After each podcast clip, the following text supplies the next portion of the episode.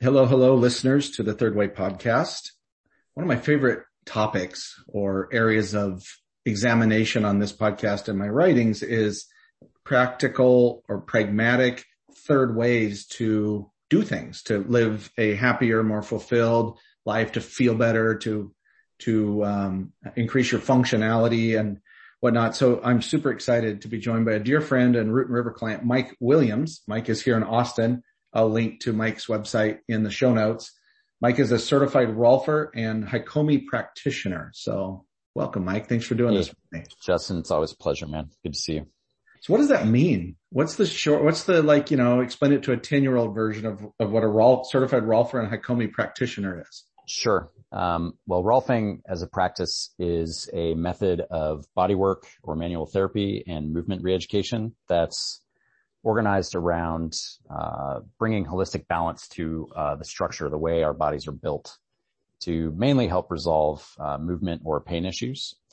Uh, where Hakomi, the other part of my work, is a mindfulness-based um, practice of somatic psychology, which looks at the body as the lens through which we can study um, psychospiritual challenges we may be facing.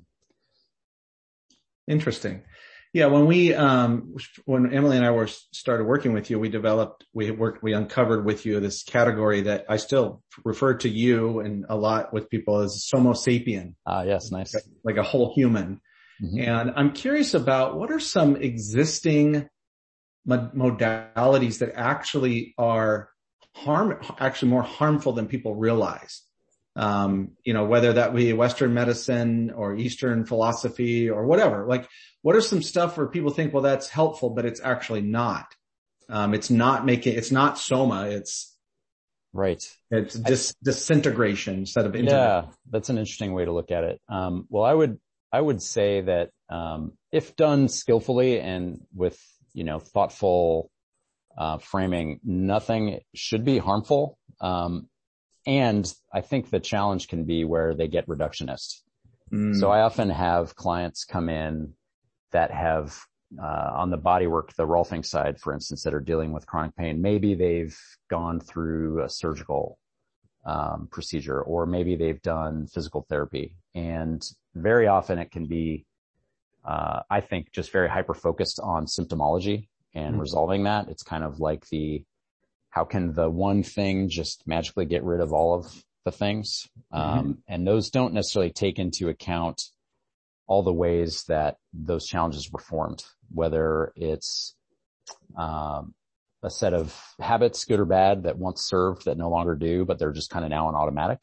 Mm-hmm. Um, a history of trauma, um, you know, that just the overall aging process, uh, or even, um, personality traits, like some of the ways through which we just uh, adapt to the world and create our ourselves, our character that we mm-hmm. meet the world with.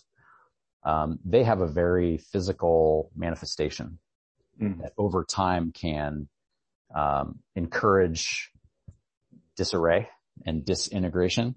And if you know we're aiming at well, here's the just the loud signal that's kind of obnoxious right now. It doesn't take into account all the ways that we got there. Yeah. Yeah. I had the epiphany yesterday and, um, this week's essay that I, I, I'm publishing is on this very topic of that consciousness, whatever, however you identify consciousness, whether it be science, scientific, spiritual, or a combination, does not heal trauma. Ah, uh, yes.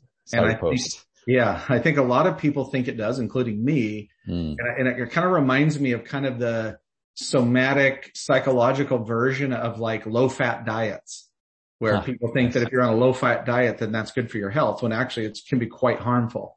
Right. Um, to be on yeah. a low fat diet. I, I, point out that Lewis and Clark almost were almost died from a low fat diet because they didn't have any access to animals with lots of fat.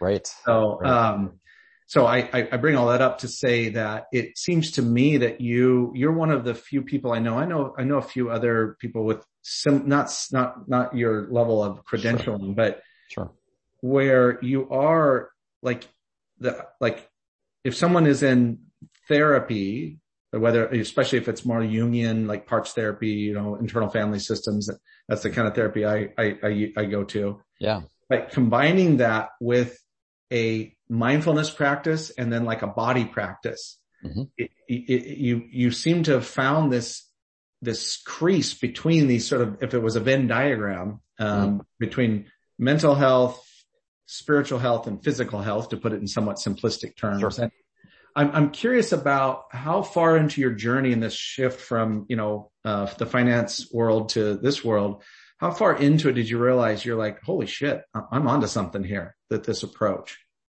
Well, it's definitely emergent and, you know, uh, some days, 13 years now into this practice, I'm like, I have no clue what I'm doing. And other days I'm like, I'm really onto something. Um, but I would say that, uh, after about, at about two to three years into this work, um, after changing careers, um, I began to realize like there's something more and I need to dig deeper. And then that was another few years. Um, I would say probably around 2012 or 13 that time, which was about four or five years into my practice. Mm. Um, that's when I started to, you know, see that, okay, it's not just the physical stuff mm-hmm. that is the important stuff, although I really thought it was. Mm-hmm. Um, it's, you know, it's through that and inclusive of what else is organizing the physical stuff. Right. And when I began to bring in, I began as a Rolfer and then Hakomi followed. When I began to bring in Hakomi as a practice, that's when things really started to, to deepen and take off in my awareness. My former partner, Lena, um, her business, she has a, a, healing practice that's a combination of, um, um, Bowen work, which is a modality for those that don't know, sort of a, a, modality that focuses on more like soft, soft approach to, and then a massage and then coaching. Mm-hmm. And one of her, her kind of fundamental beliefs is that the, the path to the soul is through the body. Nice. Um, and it seems like that there's some, uh, simpatico there with you with this idea that, um, there is this sort of path through the body to something, um, mm-hmm. you know, that you're, it's not, we're not just bags of skin and cells that we're right. responding to. We're, we're, not just being genetically imprinted upon. There's other factors at play in this mm. process. Mm-hmm. Mm-hmm. So what is, um, what is a, what is a fairly, what's some of the common like deconstructing you need to do when people find you and you start working with them? Like, you know, they've come in with their mm-hmm. sort of baggage and biases and, you know, the, the, internet has wrecked everything. Um, right. And so what, what is that? What are some things you've had to help people deconstruct? I think um, generally speaking, nine times out of 10, um, the, the foundational learnings are, um, can you learn to track yourself in the moment? Like what's happening in mm-hmm. your system? And when I say system, I mean physical system, mental system, emotional system, and, you know, inclusive of spiritual, energetic, if those are within people's belief systems. Um, can you track that? And then can you as the next step, build awareness around the impact of that thing that you're doing. Right.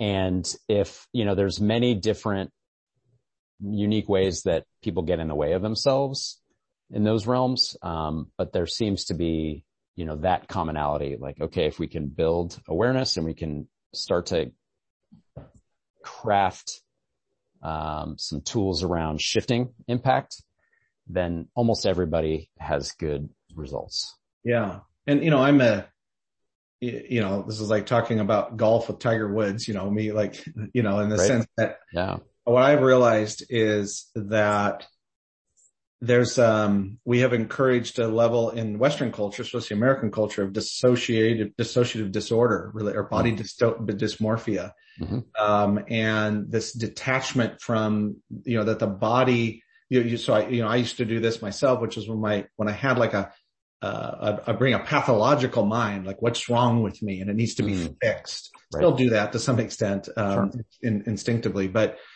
um, I think that understanding that it's just data, it's just information. Mm. Um, you know, pain is information. It's, it's not, it doesn't, it, you know, the mind is associating meaning to it. And sometimes it's right. Sometimes, you know, if you got a, an arrow sticking out of your arm and it hurts, it's because you've got an arrow sticking out of your arm. That is the meaning True. of it.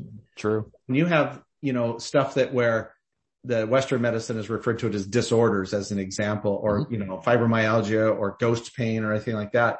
It seems to me that it's almost always some unresolved somatic issues. Um, it's not actually patho- pathological as much as it is somatic. Um, what do you think about that? Yeah, I, I fully agree. And I would take it maybe a step further. Um, you know, what I, what I find with most of my people, um, on, you know, in either realm, in the bodywork realm or in the Hakomi realm, is that there's this set of things we're doing without noticing, right? It's, you could lump that into habits or subconscious patterning or things mm-hmm. like that. All of those have this, you know, old derivation and it's very easy if we're looking at ourselves, uh, through a pathologizing lens or like a lens of this thing is my tool and it's broken and I just need to fix it so I can get on with doing my stuff. Mm-hmm. Um, it's easy to miss that we developed those habits to help us in some way. Mm-hmm. So whether that was an early childhood developmental habit that formed of, you know, relating with the world, or if it was some way that, okay, I actually physically use my body to do the things I need to do in my life. Mm-hmm. They all got us here to be able to talk about it and try to unpack it. So innately they're good.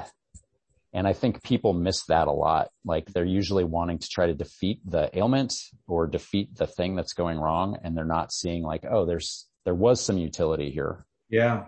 And it's just doesn't serve anymore. And how can I recognize that and then create something better from here? Yeah. So that's super interesting. Um, as we begin to wrap here, I, sure. you and I, I would say our, our, I would hopefully maybe agree with this. We're admirers of Steven Kotler's work. Um, which, yeah, I don't like the word fan because he's not, you know, but, but admirer for sure. Um. And you gave me a, a, copy of his book, The Art of Impossibility, which I'll link to as well. I'm working my way through that. It's kind of chewy. It's not something you just sit down and read. It's burly. Yeah, it's burly. Right. Yeah. It's like eating a power bar. Mm-hmm. Um, and so, but the reason I bring that up is because, um, I'm curious is what do you think is next for you as a human mm-hmm. man and your own like super aware and you, and you're, you're obviously brilliant from an intelligence standpoint and you're also, you're also an executor, like you're an implementer of the things that you learn. Yeah. So in the spirit of sort of Steven Kotler finding the edge of things. Yeah. What do you think is the kind of the next thing that you want to, that you're going to awaken to or work on or expand in yourself? Oh yeah. I'm, I'm already there, um, or working it. So maybe paradoxically, the, the edge I've been working in the last few months is actually, uh, simplicity. Like my mm-hmm. system really likes to make things overly difficult. and so, um, I've, you know, over the last couple months, I found that when I can really, uh, simplify and come back to some just core tenets of being, like being mindful, Okay. Taking care of my body, resting, being in gratitude, things just open and there's that flow, which is very Kotler uh, mm-hmm. esque, if you yes, will. Right. Um, so that the edge that I'm now leading into is, okay, how do I do all of these things, be simple and in relationship? Mm. Um, as that's, I tend to be self-reliant and doing it connected is trickier. Yes.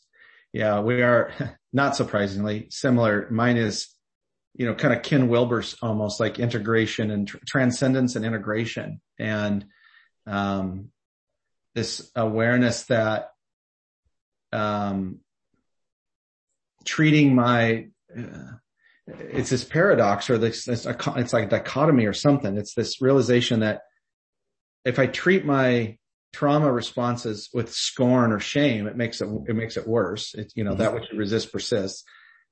And I know that my trauma responses, for example, affect my partner, like, right. in, and, and so where I'm navigating is this like, how do you integrate these components to be a more whole self? Um, and there is, you know, it does seem like life is kind of like a three piece jazz band, you know, of, mm-hmm. of like work, uh, self-care, self-work, work, you know, career and relationships mm. and finding the flow, like you said with Kotler stuff or, or Jamie Wheal, um, finding that flow to me is not the goal. It's the evidence that you've integrated. Mm, It's sort of like I say about presence. If you're present, if it's easy for you or natural for you to be present, that means your inner child is safe. Yeah. Because if your inner child isn't safe, then the protectors will come out and it will, and the protectors either are either forward thinking, like optimistic dreamers, or someday we'll get out of this shit, or Right. they're negative, um, protectors, which is, you know, let's not let this happen again. Mm, mhm. And, and so I think this idea of flow is fascinating as a, is the outcome of something that is, you know, more the fruit of an idea, um, of integration. Um, and like you said, it, it requires awareness and courage and consistency and a bunch of other things. So Yeah. I'm with you hundred percent. yeah. Awesome. Well, thanks for doing this with me. You're a- Pleasure. As Yeah. always a fascinating dude. I love the fact that this is the stuff when we go for our walkabouts, this is what we talk about. I know. It, we always drop right in too. Exactly. All right. Thanks, buddy. Thanks, Justin.